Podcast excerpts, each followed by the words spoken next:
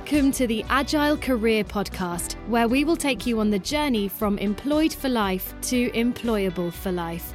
We'll give you the tips, insights, and strategies to help you build the transferable skills that you'll need. So let's get started. Please welcome your host, Gunter Richter. Hello, listeners, and welcome to another episode of the Agile Career Podcast. This is episode 20. I've got another great guest lined up for today, and the very interesting thing about this guest is that he started off his career in the recruitment industry. Now, this is quite interesting for two reasons. Um, one, because it wasn't really his intended direction of travel uh, when he studied and uh, left university. And secondly, because recruitment is something that plays a part in our lives, especially when we're job seeking and changing jobs. So, uh, without further ado, I'm really glad to welcome Mark Colgan to the show today. Uh, Mark, welcome and thanks for making the time to appear on the show. Hey, thank you so much for inviting me. I'm really looking forward to kind of sharing my story and, and how I've kind of moved from different industries and different roles. So hopefully it will be of value. Yeah, no, I've been looking forward to it. And I mean, I know we've had a few chats uh, leading up to this. So I'm glad you made the time available. And uh, I've really been looking forward to our conversation. Me too. Me too. All right. So, I mean, in terms of getting started, do you want to perhaps introduce yourself in a little more detail and talk about what it is you do at the moment? Sure. Okay. So, uh, my name is Mark Colgan, and um, I currently live and work remotely. So, I'm working and living in Athens, Greece at the moment, and I travel fairly regularly, although with coronavirus, I'm not traveling as much as I, I usually do. Uh, but how I spend my time at the moment, I have uh, a business that I set up quite recently, which is called Speak On Podcasts uh, where we actually help people secure podcast interviews. And I also I'm a coach for an outbound prospecting course uh, with the Sales Impact Academy, uh, and that's a course that I facilitate. So I deliver the, the, training, and I'm there to answer questions. And I also have my own kind of consultancy advisory where I uh, help B2B SaaS companies when it comes to scaling revenue. Um, so that's pretty much what I'm up to at the moment. Okay, well, I think that's a great summary, and um, I guess we'll delve into the detail a little bit later on. But I think um, one of the things you, you, know that that's starting to um, emerge, or one of the themes is you've listed out a number of things that you're busy on, and you know things that take up your time. And I think that's quite different from many people that have a sort of single source of income, you know, working mm. on one job and um, not necessarily diversifying their income. So that's quite an interesting take. And um, I'm going to come back to that and, and sure. talk to that as, as we sort of go through, because I think that's a really great takeaway, um, especially in the times we live in where, you, you, know, you, you basically have all your eggs in one basket if you're relying mm. on, a, on a single employer or a single source of income. Absolutely. I guess I mean, going back because you didn't. I guess you didn't start off with saying, "Well, you know, this is uh, here's a vast, um, not a vast, but here are numerous sort of things that I'm going to work on." You didn't start off like that. I guess, like anything, you uh, you, you finished school, you went on to do some further studies. Yeah. Uh, you know, you know, what was your view in the end of school, early career, university, in terms of what you wanted your career to be, or where you thought you would be going with your career? Mm, okay, that's good. Let's let's let's go back. Let's go back to uh, 2005. Um, so around around that time, I'd I'd finished my A level. So in grew up in the UK, and you do A levels until you're around the age of 17, and then you choose to go to university if you want to, or into the world of employment. Um, I certainly wanted to go to university. I was the uh, the first in my family uh, to to go to university, and I decided to do business studies with marketing. I was always interested in marketing. Um, so I went to study. Um, the degree I chose was one that you do a year in industry. So you do two years of study, then you then you go and work for one year. And I was looking for marketing placement. So it's like an internship, but it's for a year. And I was looking at all of these marketing internships or placements, and they were just glorified tea boys or tea girls, and there really wasn't much responsibility. Um, none of the none of the jobs kind of gave me what it was that I was looking for in, in marketing, which was to be able to build brand awareness or generate leads. So I decided after a little while to actually not go into marketing for my placement, which was a big choice at the time and, and one that I didn't regret.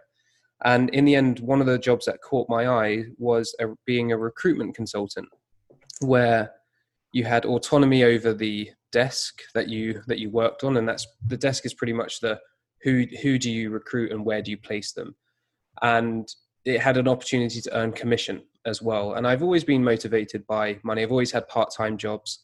Um, although a lot of my part-time jobs were motivated by what discounts could I get.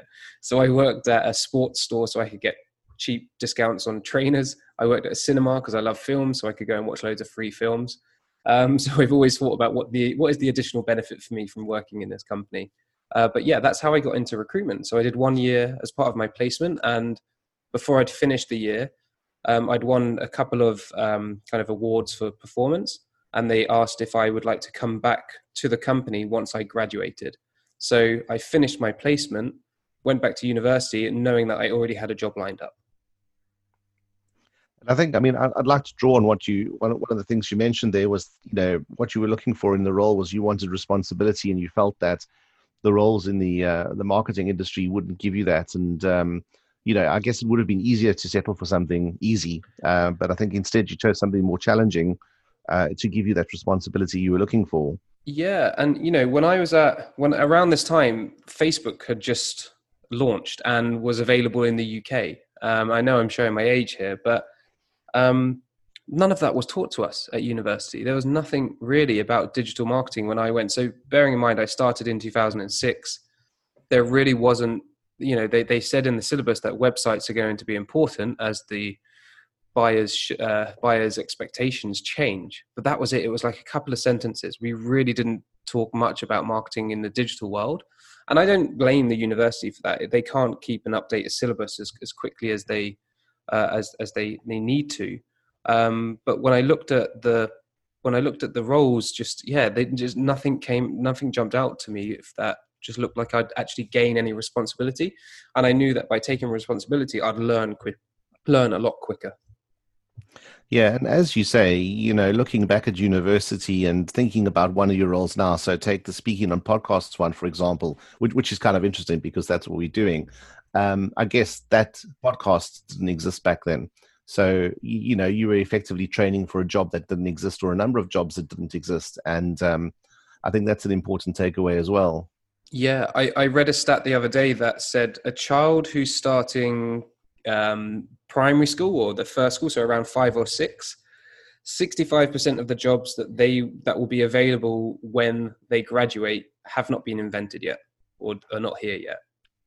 So it's crazy to think about the, how the educational systems will ever keep up if they can. And I think that's why we're seeing new models for higher education like Lombarda School, if I've pronounced that right, um, and other kind of alternative solutions for higher education. Yeah, no, we had a, a podcast ep- uh, episode well, a few episodes ago talking with someone who specializes in higher education, and he mentioned how the landscape was changing, and you know how they really had to adapt to kind of meet the changing demands of of the marketplace. So mm-hmm. um, it is interesting, and I guess looking at you know when you're 18 or 17 years old it's, it's almost impossible to choose a career as you say based on the stat that you just mentioned mm-hmm. um, that that 65% of the jobs that that that will be done don't exist when you you're sort of studying so yeah, um, yeah it's really interesting so Okay, so I mean, you spent a few years in in recruitment then, um, and you know, working for some big names as well. It wasn't you know like a mom and pop uh, uh kind of um, mm-hmm. um, recruitment agency you were working for. Um, what what was that experience like? I mean, you said you enjoyed it, you were motivated by the commission, and you know, but what were the sort of key learnings and uh, the sort of key skills that you developed that that you took forward with you in that in those few years? Yeah, well, I started off at Hays Recruitment, which is a, very large recruitment company globally, um, and had a good uh, has a good reputation in the UK too. And what was great about that going through a, such a corporate placement scheme is that I was trained really, really well. We went through all of the same training that a normal recruitment consultant would go through, and it taught you stuff. So, in, in the role of a recruitment consultant, you not only have to be very good at researching to match and find um, individuals, but you also need to develop a very quick understanding of the companies that you're recruiting for so you could sell those to the candidates. And then you have to get very good at selling an individual or selling an individual's traits to a hiring manager. So really you're selling two things to, to two people and there's a lot of emotions involved. And i have never found it too stressful to change careers or to, to move and to interview for roles because i had this foundation from the very early beginning of my career of understanding what it's like to be on both sides of the recruiting table. But I know for a lot of people, recruitment is or changing jobs is, is a very stressful situation. Um, and as a recruitment consultant, you have to manage that stress. So I just got very, very good at managing expectations for multiple stakeholders. And then because it was also a sales led role, you had to be okay with picking up the phone, smiling and dialing, making 60 outbound calls a day, having conversations and, and, and uh, discovering whether companies are actively hiring. And then as soon as you find out they're hiring, you have to be ready to sell in some candidates that you've got. So it, it just built up this uh, a number of different skills for me, which are now like reflexes. I don't even blink when it comes to objection handling or when it comes to putting myself outside of my comfort zone and picking up the phone and attempting to sell something. It's completely natural to me because I spent the first, I guess, three or four years doing it.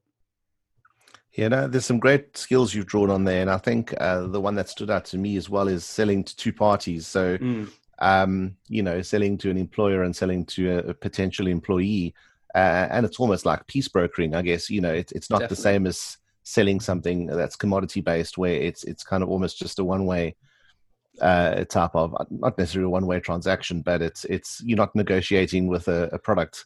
You're, yeah. you're, only negotiating with a customer, so that's quite interesting. And and one one example, if I can just draw on this, is you might speak to a candidate on on a Thursday, let's say, and say, um, okay, they'd like to offer you the role. They're going to pay X amount. Here here's a little bit more information about it. And then you might say to the candidate, the only thing that I'm a little bit concerned about is that the commute is an hour and 20 minutes away from where you live most likely that person on the phone would say, Yeah, no, no, that's fine. That's absolutely fine. Yeah, I'm happy with that one hour, 20 minute commute. Then they, and over the weekend, they speak to their partner or they speak to their friends or their family, and their family start to put in the seed of doubt about, Oh, that's a long commute. In fact, that's almost three hours of, of commuting time per, per day for that new role.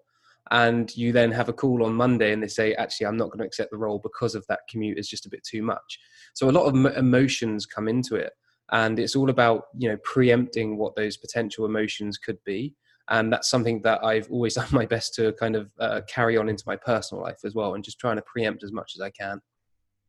Yeah and and yeah of course talking about emotions there's the whole um, uh, the whole uh, you know raft of soft skills that you develop as well. So mm-hmm. uh, you know and i think those are probably more difficult to call out um, you know because there are soft skills but I think in dealing with people every day, those are the sorts of things that you, um, you, you know, those sorts of skills that you developed.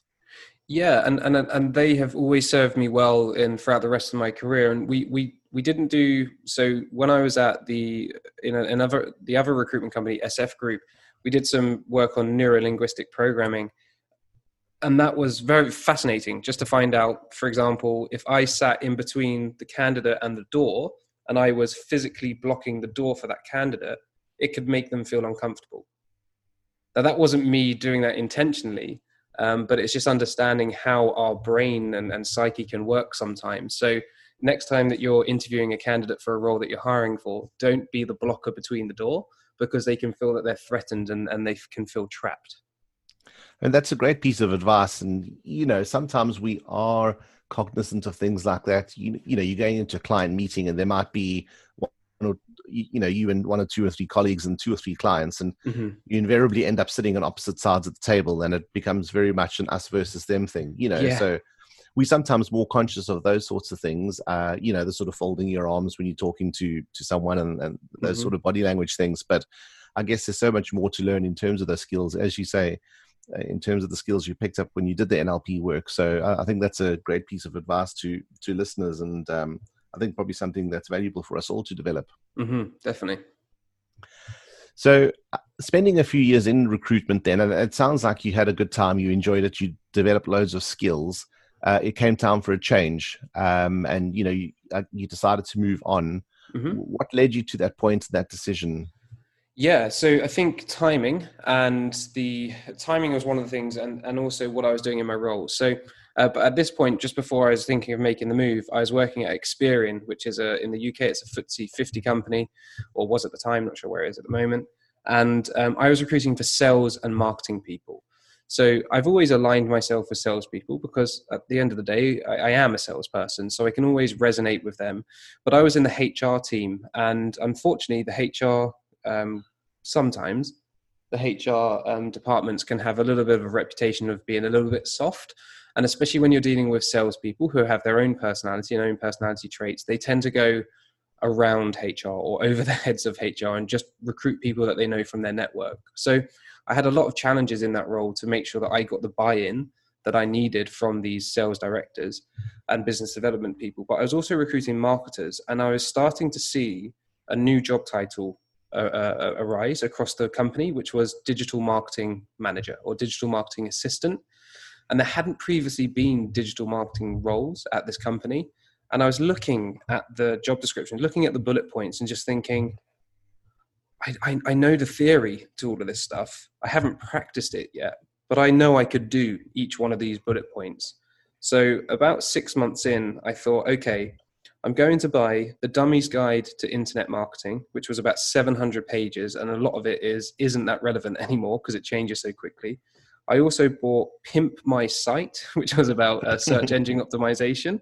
I remember the, those books vividly, and I've still got them as home because they're quite nostalgic for me. And I read them front to cover. Uh, sorry, fr- yeah, front to back.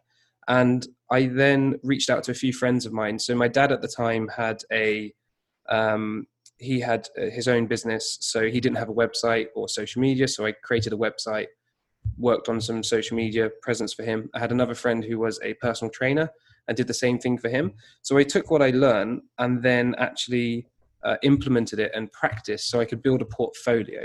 And that was the turning point for me to decide whether I uh, applied for a role. And in fact, I actually reply, applied for a role at Experian, but I spoke to the gentleman who was on his way out of the role and asked him why he was leaving. He was a young guy, very ambitious, and he just said that there was just a little bit too much red tape for him, and for him to get any of his ideas implemented, he wasn't looked at uh, too seriously because he was junior.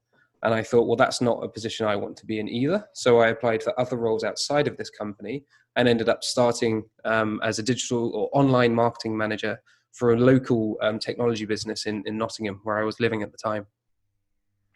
Uh, and that, uh, that's a great, um, a great transition. And I think there's two things that jump out for me there. And the one is, you know, doing friends, uh, things for friends and family, mm-hmm. Uh, probably at, at, a low or no cost, but you know, building your skills, building your portfolio. And I think that's a really good vehicle for many people to get into uh, newer types of roles or newer jobs or build um, or sets of skills is doing that sort of work for free or volunteering. So I think that's a really great piece of advice. And yeah, uh, and just to pause on that that point, I think a lot of, you see advice of people saying don't work for free, and that's completely fine if you already have a track record of success or um, yeah, if, if you've got a track record of success, don't work for free because you've already proven to yourself and to the market that you are worth the value um, that you're charging. But if you're just starting out, 100% work for free. But just remember, you're not working for free because you're investing in yourself. And it's probably the best salary you can pay yourself is to invest in yourself and skill upskill yourself, especially when they're skills that are in in need and in demand. And at the time, Gunter, when I was looking at candidates for these marketing roles, so remember I'm on that side of the table as well, I could see two distinct type of people. There were digital natives, so like me of the similar age who had we kind of been brought up Facebook. They got to know MySpace and Facebook and some of the other social platforms, and they were familiar and comfortable with them and could apply those skills in a marketing capacity. And the other type of candidates were your traditional marketer who'd been working in marketing for 20 years and they were reluctant not all, not everyone was but that some of them were reluctant to learn these new skills and become online marketing manager because there was a lot of believe it or not a lot of people at the time didn't believe that digital was the way forward yeah, no, that's right. I mean, it's looking at something like blockchain today, for mm-hmm. example, and saying, well, okay, you know, there's a lot of hype, but actually, you know, how how how much reality or credibility is there? And I guess it was the same going back to 2006 2007 mm-hmm. you know facebook really was just a you know hey this is what i'm doing and here's a picture of my dog kind of thing yeah, um, and not necessarily a billion dollar generating advertising platform so um, you know i guess some companies saw it and some companies didn't some mm-hmm. individuals saw that and some didn't so it's it's good that you draw that distinction mm-hmm. and uh, the second point then was um, you know you speaking to the outgoing uh, person in the role that you were applying for and uh, i mean that, that's really good because you, you sort of get the inside and understand why the person's leaving understand a little bit more about the role mm-hmm. i guess unfortunately as a candidate you don't always have that opportunity because you don't know uh, you know whether the role you're applying for is a new one or you know you don't have access to the person who might be leaving but um, you, probably yeah no i'd say i, I agree it's it, i was in a unique position there but you can look on linkedin and look for people who previously worked at companies that you're applying to and then you can reach out to them and just say hey look i'm i'm thinking of applying to a role at this company. It seems to be a similar role to what you are doing. Do you have 15 minutes to answer a few questions? Gunter, I think if, if I was to, uh, we, are probably jumping ahead here, but the, my my advice to anybody for life in general, not just in their career choices, is speak to people and ask questions. You'll be surprised by how many people are open to giving you their advice if you just ask them. Yeah, no, that, that's an absolutely brilliant point. Um, and, and, funny enough, I'm busy reading a book called Ultra Learning, and um, this is exactly what the author recommends: is you know reaching out to people and asking for help. And you know, he says you'll be surprised by how many people are eager to to help you. Mm-hmm. Um, so no, that's a great bit of advice, and I think in the same way that you as a recruiting um, consultant did research on companies, candidates should do exactly the same. You know, you said LinkedIn, you know, there's something like Glassdoor. Mm-hmm. So certainly um, a really sage piece of advice that, that you've just shared is to reach out, do that research and ask questions. Yeah, and, and don't be afraid of asking a, uh, what you might feel is a stupid or silly question um, it's much better to ask that question at the beginning than think six months in crap i should have i should have done my due diligence because i feel like a lot of people feel like they owe the company that they work at a favor for working at them but it's your career you're in charge and you can take ownership of that by doing your due, due diligence because six months wasted in a company that you're not enjoying could be avoided by by just doing a little bit more research yeah, that's a good point you make about taking ownership of your, you know, your job and your career. So um, yeah, some really good, some really good bits that have come out there. Um, okay, so you you made this um, transition. So you moved into, or you, you kind of shaped up this role um, uh, as as a digital marketing um, person. Mm-hmm. You made the shift, and um, then went on, I think, to do a number of jobs in that space. That's right. Um, and at the same time, I think you probably you took a traveling break as well. Um, how did how did that all work out in terms of numerous roles? Uh, you know, I guess um, you, you, got a lot of exposure to different organizations and mm-hmm. corporate cultures. Um, you know, what was that like? Yeah, it was great. So I was very lucky in the fir- and and I don't often like to say luck because I feel that you make your own luck and, and you make your own decisions and hard decisions sometimes to create the luck for yourself. But I was lucky in the sense that the company I joined in Nottingham, when I hadn't worked in marketing before, took a chance on me. Um, but they could see that I was so passionate about digital. I, I, had a portfolio of all of these things that I'd done for other people for free, and I positioned it as imagine what I could do for you uh, if if I was working here full time. And it was great. They they gave me that opportunity, and and one the, the, the major thing that I learned there is they didn't have any digital presence really. They had a website, but it was very, very bad, as were most two websites in 2012 back then. They weren't fantastic. And um, they, but they didn't have any marketing automation or any real, um, they had a CRM, but it wasn't really working. And so this was the first time where I was able to combine my new marketing skills with my sales skills, but then also I, I, I developed an understanding of marketing automation and technology so I really sat between kind of technology or product, the sales, and the marketers. And I understood that the salespeople just they cared about revenue, but a lot of the lot of the benchmarks and KPIs for marketers at the time were increasing website traffic, increasing social media following. And I was always thinking, no, I don't care about that. I just I care about how much revenue I can bring in for the company. Um, but having worked in that company for a year, I actually relocated to London, and then I really got the job um, in my first digital marketing role in London because I'd implemented HubSpot for the uh, company back in um, back in Nottingham.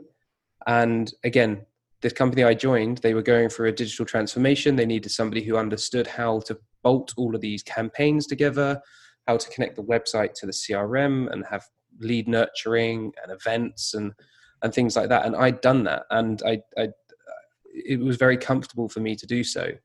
So I knew that I'd landed on a skill that was in high demand.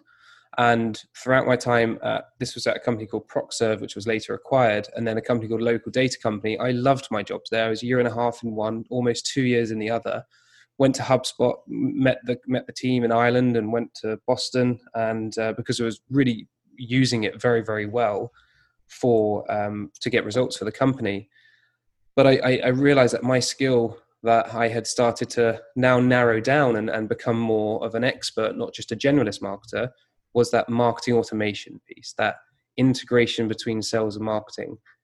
And I knew that that was in a demand uh, skill.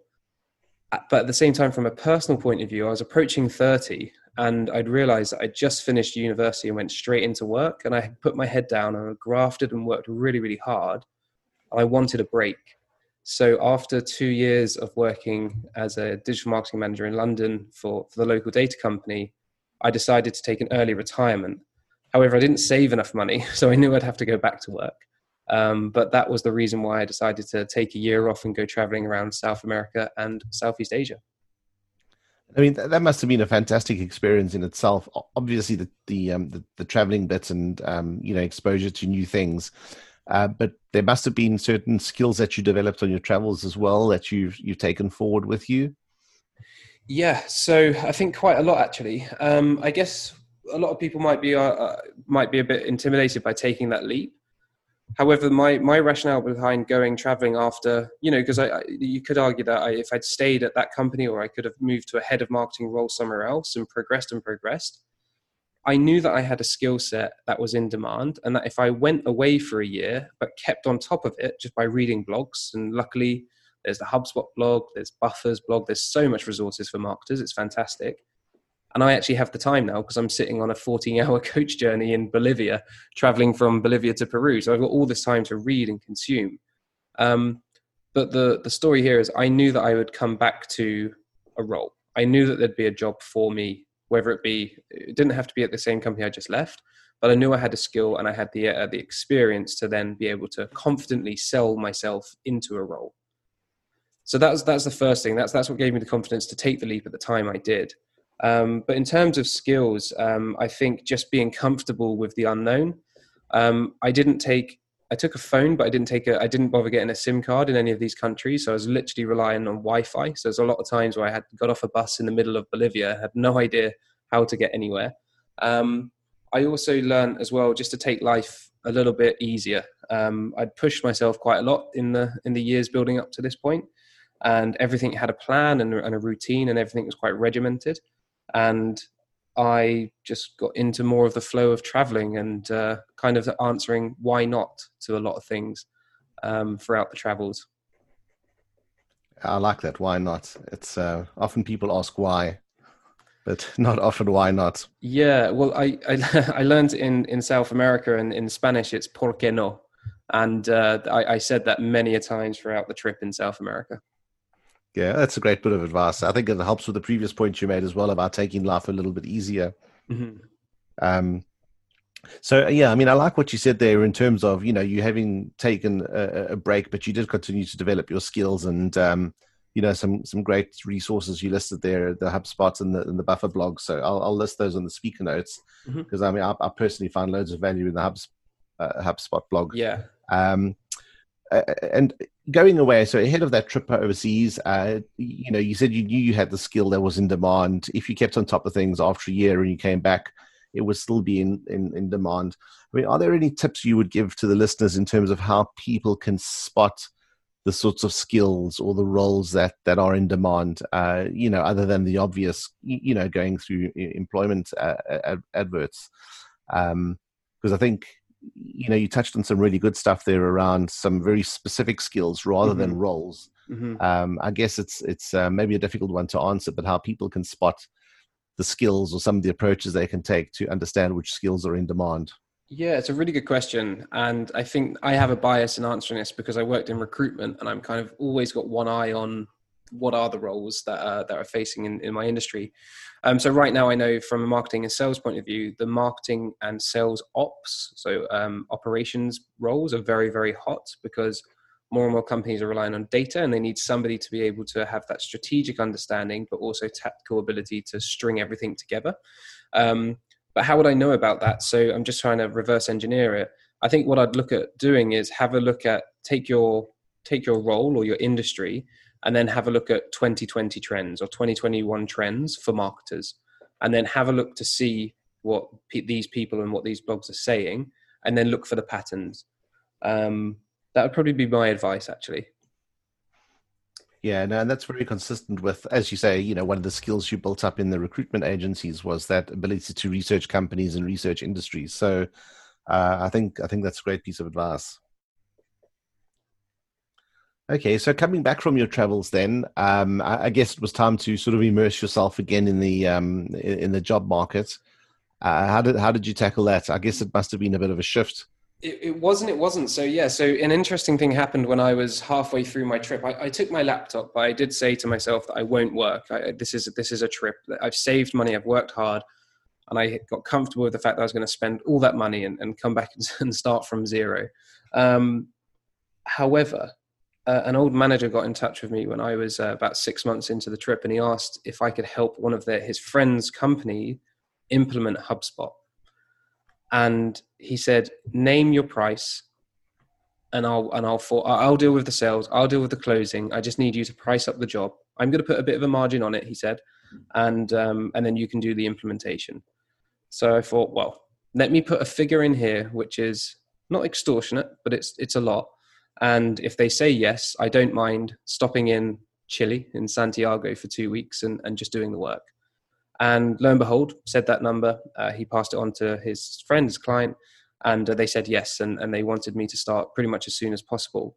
And the, for me, that was the turning point in my whole career up until today now, where I thought, I don't have to be in an office. I don't have to commute.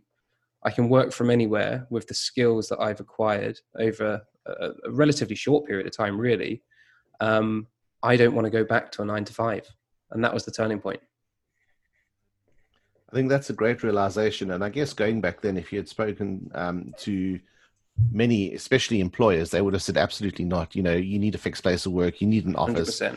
We need bums on seats. And, um, and I guess till the beginning of this year, I mean, there has been a shift in, in industry, but I guess until the beginning of this year, it was still very much that mindset. And as we've seen now with with COVID, um, you know, yes, unfortunately, there's been a lot of job losses, but mm. for for many others, it's entirely possible to work wherever you are and um, not have to commute into that office every day. So, yeah, I think, uh, and and I think marketers have always been early adopters of, of trends like this. So when you think about graphic designers, I think for me, they were the first sort of freelancers I knew of where people didn't have to work in the office, but could work remotely and produce great work that was aligned to what the brand wanted. Um, so I've always, I, have actually worked, and, and, and again, with marketers, you have agencies that support marketing teams and they don't work in your office all the time. Certain agencies do. So I think marketers were more open to the idea of working remotely, but I think the biggest changing point was as marketers got more reliant on software, and that software was in America. And if they needed help with that software, they would just go on live chat and maybe book a call and do a screen share with the HubSpot uh, support team to help them fix the challenge, uh, fix the problems that they had.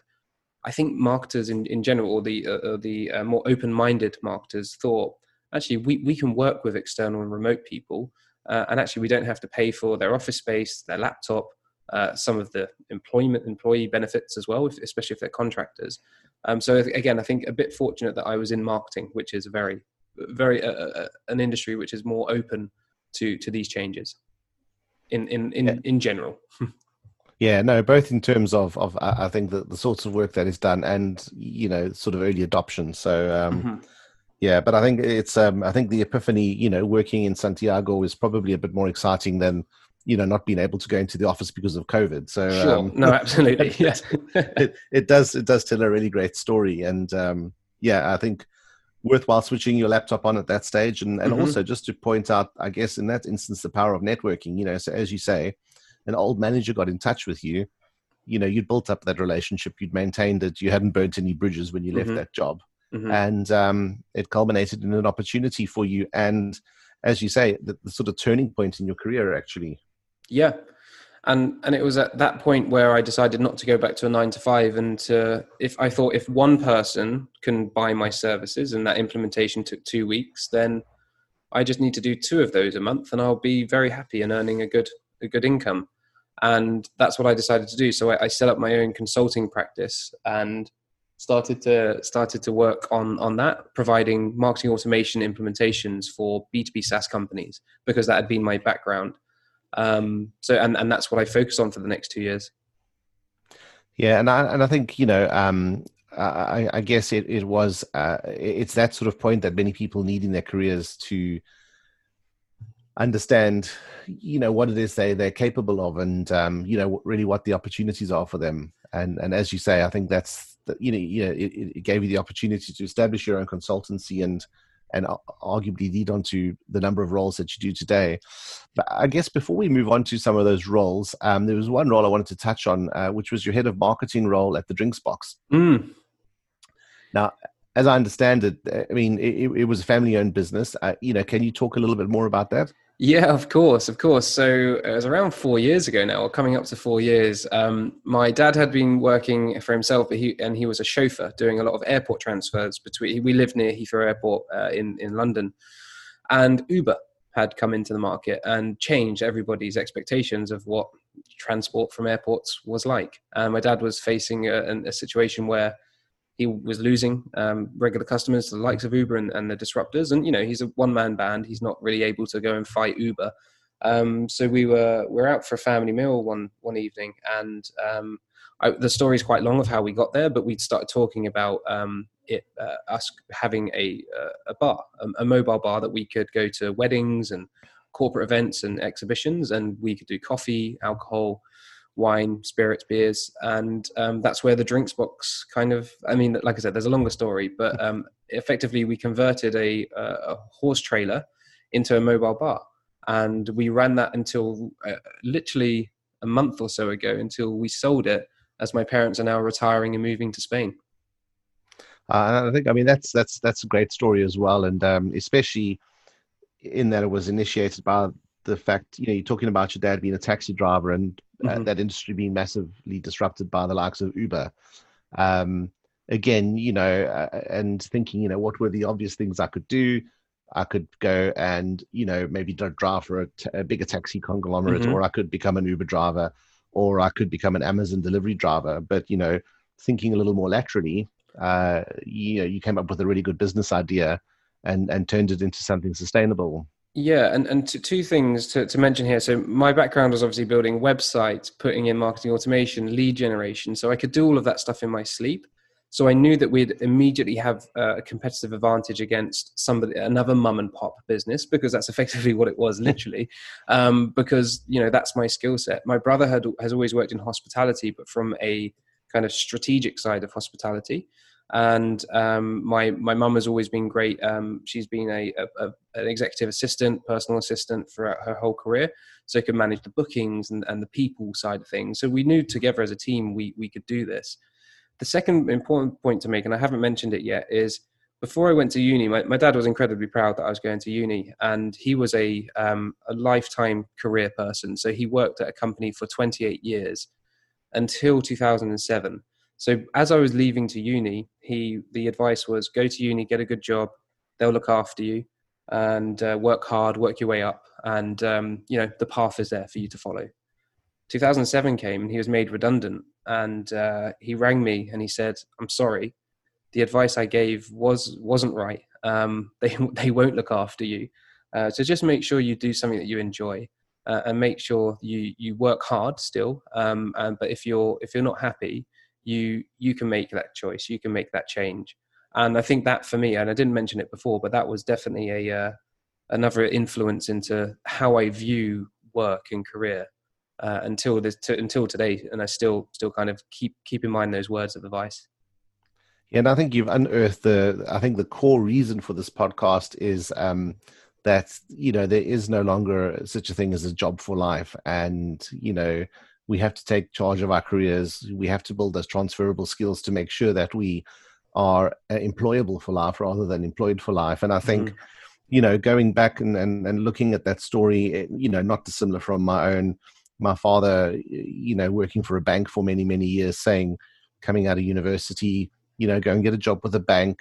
You know, you'll get a great uh, discount on your mm-hmm. mortgage. Mm-hmm. They'll take care of you. And uh, you know, I didn't I didn't go that route. I went uh, I went the sort of small startup route. Um, and you know, I guess it's just that was the right advice I think for them at that time. Yeah, it, it was the model that our parents have grown up and possibly their parents as well. Yeah, hundred percent. And um, and it was quite funny when you you know you mentioned uh, some of your earlier marketing roles and you said you know I spent quite a long time at that company. It was one or two years. And I think comparing that to you know to your dad's um, stint mm. of 20, 28 years you, you know it's it's vastly different. So I think yeah you, you um, highlighted a few good things there.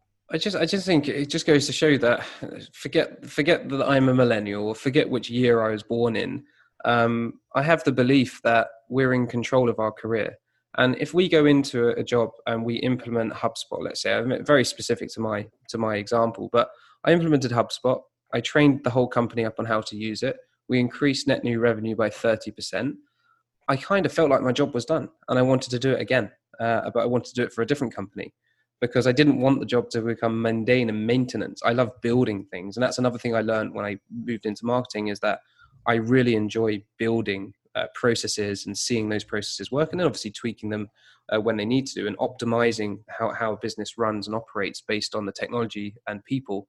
Um, so I think you, yeah, just you're in control of of your career, and don't worry if it's if it is only six months, but you can justify as to why you left after six months, and you know the reason that you're applying for a new role isn't because you need a job, um, it's because you see the opportunity of how you can help that this company that you're applying to with the skills and knowledge that you've acquired that's the answer you give. Um, so just remember that you're in control of your own your own career. Good advice. And i think also going back to a point you made a little bit earlier in the interview you know you said imagine what i could do for you.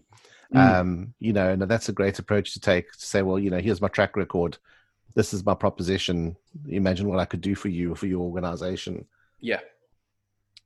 So i guess onto your current, um, I, I, guess, um, uh, not a single role because you've got multiple roles as you laid out at the start of the um, of the interview. Mm-hmm. Um, what was your thinking in terms of saying I'm going to diversify? Um, I guess the work I do a, uh, a, little bit. You know, was it because of, of opportunities? Was it managing your risk? Was it you know multiple interests? You know, what's your thinking around how you position yourself now in your career now?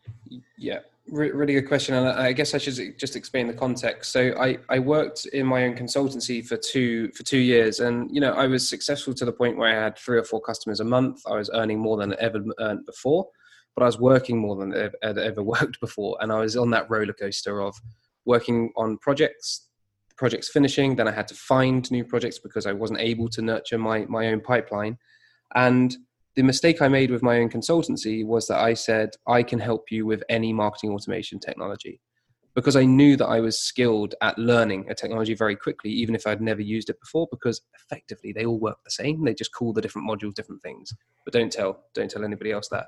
um, so my mistake there was that I didn't niche down and and, and build out a more predictable service offering uh, or repeatable service offering so it got me thinking as to what I wanted to do next. And I was in the process of thinking, I can't continue like this. I have fun. I enjoy this. I, I speak to so many uh, uh, SaaS founders and B2B founders and, and salespeople and marketers, which is that will explain a few things in a second. Um, but I thought I've got to offer something more predictable. And I started to look at productized services. And a productized service is, is like any service, but it's the same service that you offer to multiple people. But the way you deliver the service is pretty much the same every time. Um, and I started to look at a few companies, and I noticed through Growth Mentor, which we're both a part of, Gunter, um, that there was a mentor called David Hensel who had worked with or was currently working on a number of um, productized services. And before I had a chance to reach out to him, I had shared something with the Growth Mentor community uh, and he reached out to ask me questions about the topic I was sharing, which was actually at this time outbound sales. And we got talking, and fast forward three or four months, uh, we met in Paris at a conference, and he asked me if I'd like to join TaskDrive and, and lead the company from a revenue point of view to streamline the operations and then continue to sell and grow. And that's how I got into working at TaskDrive and then became obsessed with productized services. Okay, so again, uh, I think um, testament to to to your growing your network. Um, as you mentioned, growth mentor there. That, that's how we met and mm-hmm. how we initiated this conversation. And as you say, how you got in touch with David. So uh, you know, a, another great example of of building out your network and building relationships uh, because those unlock opportunities. Definitely, and I've got there's a course in me that I want to publish and create, and I haven't haven't made a well, I haven't got it to a, to a final part part yet. It's going to be a free course when it is, but it's about always be connecting.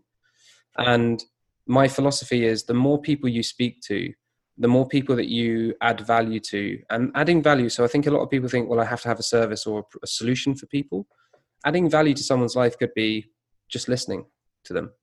It could be uh, recommending or pointing them in the right direction. It could be connecting them with somebody who has been there, done that before, even if that's not you.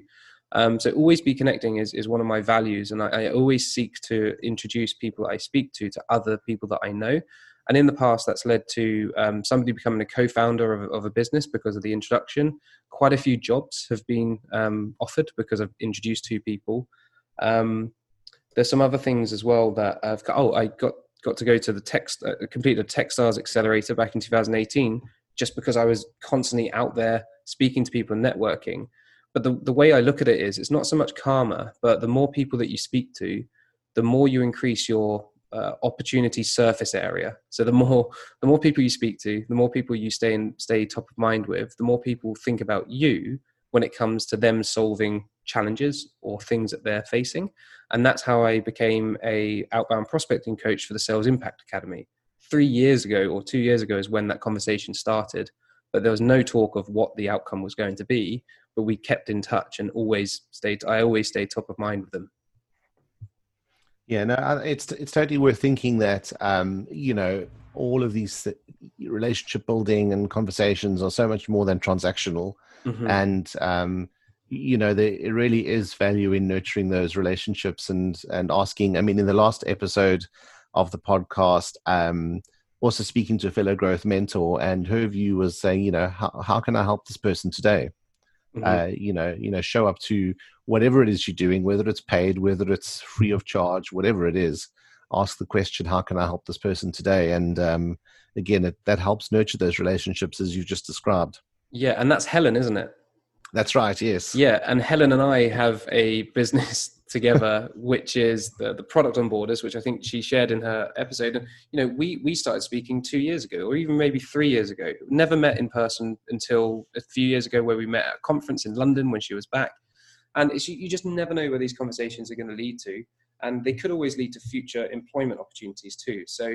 Um, but I think the importance is is to have those conversations without expecting anything immediate to happen, and give freely and, and come from a giving mindset and deposit that value in in every interaction that you have yeah no that's that's great advice um and yeah helen did mention that on the last podcast i've got the link for the um, product onboarders on oh, the nice. um on the notes as well so um yeah, no, she she did. She she said that was a whole different episode, though. Um, yeah, yeah, obviously yeah, lots of exciting stuff that went on there. So sure, yeah, perhaps that's a joint interview with the two of you. yeah, that'd be great. Uh, coming up. So, okay, and, and, so I guess looking at the, uh, I guess you'll call it your portfolio now, uh, uh if you if you want. Mm-hmm. Um, how, why, why does this work for you? And you know, what are the sort of things that you continue to learn taking this approach to uh, to your career rather than you know that that single role at a at, at an agency or, or, or a corporate? Yeah, so I think there's another blog post here, or maybe another course as well, Gunter.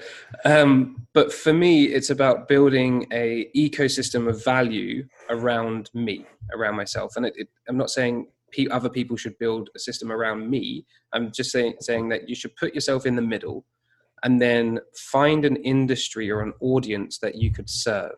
So for me, that is sales, or has in the in the last uh, year and a half has been salespeople so I worked at for TaskDrive, and they are effectively a, a, research as a service. We help sales teams with their lead research and data enrichment. And I was speaking to hundreds of salespeople a month, whether they be prospects, customers, friends, partners, and I would always get questions because I'm not trying to sell to them all the time. I'm trying to have just want to have conversations with them. So they would ask me, "Hey, Mark, who, who do you recommend for done for you cold email?" And I'd be like, "Oh, Theo." Or if you don't want to speak to Theo, you can also speak to Alex over here at, at, this company. And then, Mark, we've got two sales reps who have just started and they need some training. Is there anywhere, any courses, any blog posts, anything you'd recommend? And what I did is I just kind of made a mental note of all the questions I asked. I was asked. And then I put myself in the middle and I thought, well, how can I build relationships with the solutions to the questions that my audience has? And that is effectively about, and that's what I mean about building that ecosystem. And, you know, some of those introductions, I may make a referral fee or an affiliate uh, fee. If, you know, someone asks me which cold email software do I recommend, I might give my affiliate links and say, here are the ones I recommend. I've used all of them. Uh, some of these links have affiliates. If you want to click on them, I get a little bit of commission. If you just want to Google them, do that. It's completely up to you. But that's how that's how I've been looking at my life, I guess, in the last uh, few in the last year or so. And by positioning myself as a coach for an online course, I'm going to be speaking to a cohort of my ideal customers or, potential ideal customers or, or just people that I know very, very well and I know their challenges, and I know that if they have any questions, I can answer them with confidence. And hopefully I've been clear because I, I, haven't, as you could probably tell, I haven't really worked on this blog post yet. But hmm. um, it is about positioning yourself in the middle um, so that you can provide value in, in 360. So you can help people who are just starting out, people at the same level, people that are ahead of you. And by helping those that are ahead of you, for example, I introduced somebody was introduced to me. Uh, they wanted to move into a sales role as a sales development rep, hadn't done it before but I knew the person that introduced her to me wouldn't introduce me somebody who wasn't serious about doing, uh, you know, about making some waves in her career. I then talked to her and introduced her to a VP of sales at a very well-known software company, and I said, "Hey, this person hasn't done this role before, but I think you'll like her attitude and her her, her, her transferable skills from her previous experience." And a month later, she's working with that company. Three months later, she's been the top SDR for the last two months or three months now. So it just happens by serendipity, but you have to put yourself out there and put yourself in the middle. Yeah, no, that that's a good piece of advice. It's it's um, as you say, it's getting out there, building those relationships, uh, finding the audience, understanding what their problems are. You know, mm-hmm. thinking how you can help them, um, and as you say, positioning yourself in the middle, being able to serve not only people that are, you know are very experienced in, in, in the in the um, in the area that you choose, but also those that are less experienced. So yeah, some some really good advice. Um, so yeah, I mean we, have certainly covered a lot um, in in the, t- the, time we've been chatting. Um, you know, in terms of advice, either to people that are looking to get into a similar career, or even looking back and saying, what would you have told your 18 year old self? Um, you know, what sort of advice would you offer? Oh, if I if I was to look back and so so advice for people just in general, speak to people, have more conversations, take take note of what people say that their challenges are, or, or make note of what they say in those and actively listen to them and see where you can connect them with other people and ask permission before you connect. You don't want to blindly be introducing people to other people start speaking to people. And i think that would be the advice i'd give my 18 year old self is is put this idea of always be connecting. And it's quite funny i work in sales and there's that Glengarry ross which is always about always be closing. So i'm using the same acronym abc but always be connecting. And the more you do the more you increase your opportunities in life in general. Um, i think had i told my 18 year old self that there i would probably be involved in more joint part joint venture partners and partnerships and that ecosystem that I'm building at the moment may be bigger. Okay, some good advice there. I particularly like the always be connecting. Yeah, like I said, I've I've got the modules of a course or an email course in me. I just haven't had time to actually put it put it to paper just yet. Okay, no, that that's some some really good advice. Um, all right, and uh, I guess perhaps just to uh, to to to kind of close off the interview, um, a few short questions. Uh, you know, is there any particular book uh, that you'd recommend to listeners, or, or number of books that you'd recommend for people to pick up? Yeah, so I, uh, you know, I studied, and then I was like, well, I don't want to learn anymore. that was that was my attitude. Or I'll learn my skill, uh, but I don't want to continue reading. And it, and it took me a few years to to pick up a, an actual um, uh, non-fiction book. But the book I did, which which really changed my perception to learning was a book called by Jeff Jarvis called What Would Google Do? And he took a step back and looked at Google and looked at some of the other technology companies and just kind of looked at the change of the changes of the internet and how it affects our culture, how it affects our marketing and advertising. And it really just got me thinking, well, this company's doing okay, I guess. Why don't I learn what what, what makes this company do well and grow and, and achieve scale, and then see how I can take those uh, those lessons and apply them into the the work that I'm doing at the moment. So I think it's really looking at those that are already successful and reverse engineering what they've done to get there. And that's what was so great about um, uh, what would Google do is because he kind of gave you the blueprint of how he uh, reverse engineered their success. Okay, great recommendation. And as I always do, I'll I'll pop that uh, book in the show notes so listeners can can find it easily. Great. Uh, then uh, finally, uh, if if listeners would like to get in contact with you or connect with you or find out more about you, what's the best way of doing that? Sure. So to find out a little bit more about me, you can visit markcolgan.co.uk. That's just kind of like a, a landing page with a few of the projects I'm involved in at the moment. Um, or if you'd like to reach out to me and, and start a conversation, because um, I'll be happy to, uh, to speak with you, you can reach out to me on LinkedIn, uh, Mark Colgan. Uh, obviously, I can provide you the link, and so it's in the in the show notes, and, and just let me know in the message how uh, you know that you heard me on the Agile Career Podcast. And um, yeah, I'm happy to give any sort of advice or, or, just even be here for a chat if someone needs one. Yeah, that, that's a, that's a great offer, and I'd certainly recommend that people um, take you up on that offer. Uh, you know, I think the, the, the, hour or so we spent together has been incredibly valuable. Um, I've taken a lot away from it. Uh, I got loads of notes here that are going to go into the speaker notes, and um, yeah, I'm, I'm certainly sure that the listeners have found it valuable too. So, you know, thanks very much for making the, the time uh, and uh, you know giving up that time to to take part on the uh, show. I really do appreciate it. No, it's been a pleasure and, and really great questions, Gunter. It's, it certainly made me think and uh, and yeah, I think excellent questions. So thank you very much. Yeah, you're welcome, and thanks for your time. I look forward to chatting soon. All right, take care. Speak soon. Okay. Bye. Cheers. Wow, another great story on the podcast today. I'd just like to say thanks again to Mark, who joined us all the way from Athens today. Uh, it really was an enlightening show.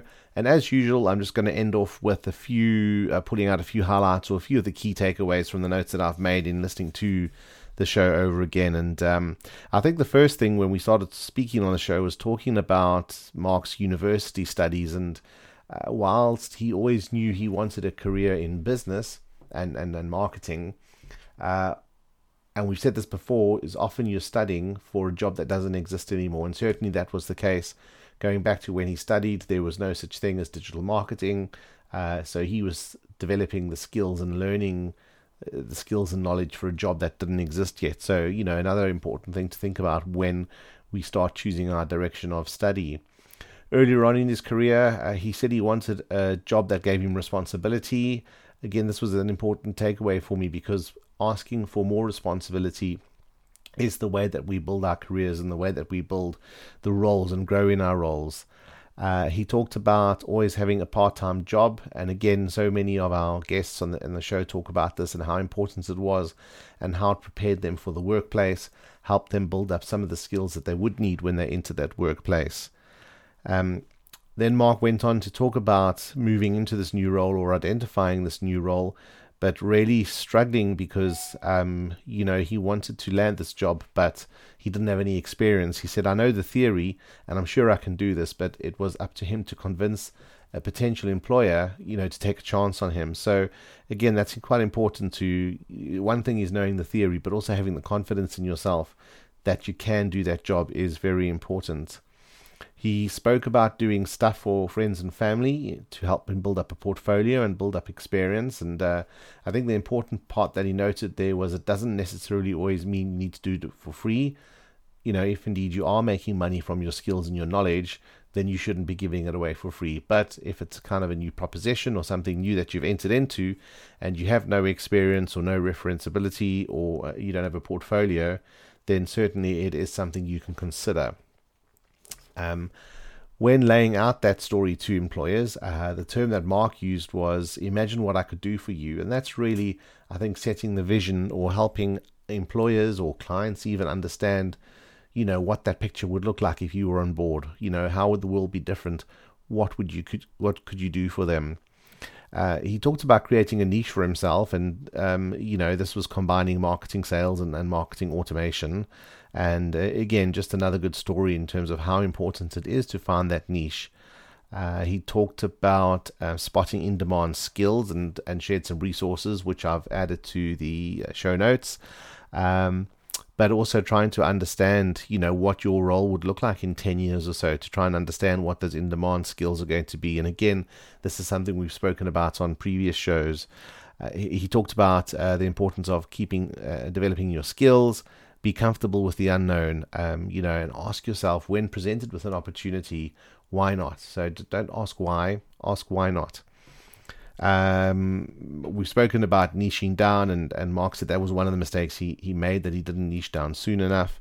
And uh, I think then finally, and, and probably, you know, this is kind of what the show is all about, or this episode anyway, is the term that Mark used always be connecting and, and give freely. And uh, again, this is just testament to the power of networking and uh, also going into networking with not thinking about what's in it for you, you know think about how you can help others so you know always be connecting and and give freely so uh, listeners again thank you so much for joining me uh, it's uh, I'm really glad that you've taken the time out to listen to the show. I really appreciate your your time uh, and the fact that you listen to the show. Please do get in touch. Please subscribe on your favorite podcast platforms, and please do leave a review. Um, and I look forward to chatting to you again in the next episode. Bye bye for now and take care.